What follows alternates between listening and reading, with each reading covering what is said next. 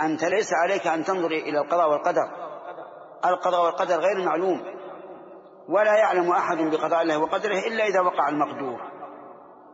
ولهذا قال بعض العلماء القدر سر مكتوم لا يعلمه إلا الله.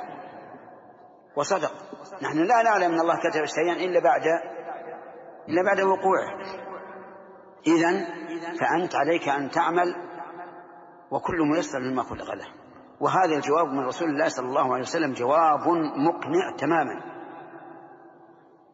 وسبحان الله كيف تقول إن الله كاتب عليك إنك في ضلال؟ لماذا لا تتفاعل على الله وتحسن الظن به؟ وأما قول النبي صلى الله عليه وسلم إن الرجل يعمل بعمل أهل الجنة حتى ما يكون بينه وبينها إلا ذراع يعني حتى يقرب أجله فيسبق عليه الكتاب فيعمل بعمل أهل النار فيدخلها. فالمراد بذلك أنه يعمل عمل أهل الجنة فيما يبدو للناس. أجارنا الله وإياكم من هذا. يعمل بعمل أهل الجنة فيما يبدو الناس لكن قلبه خربان.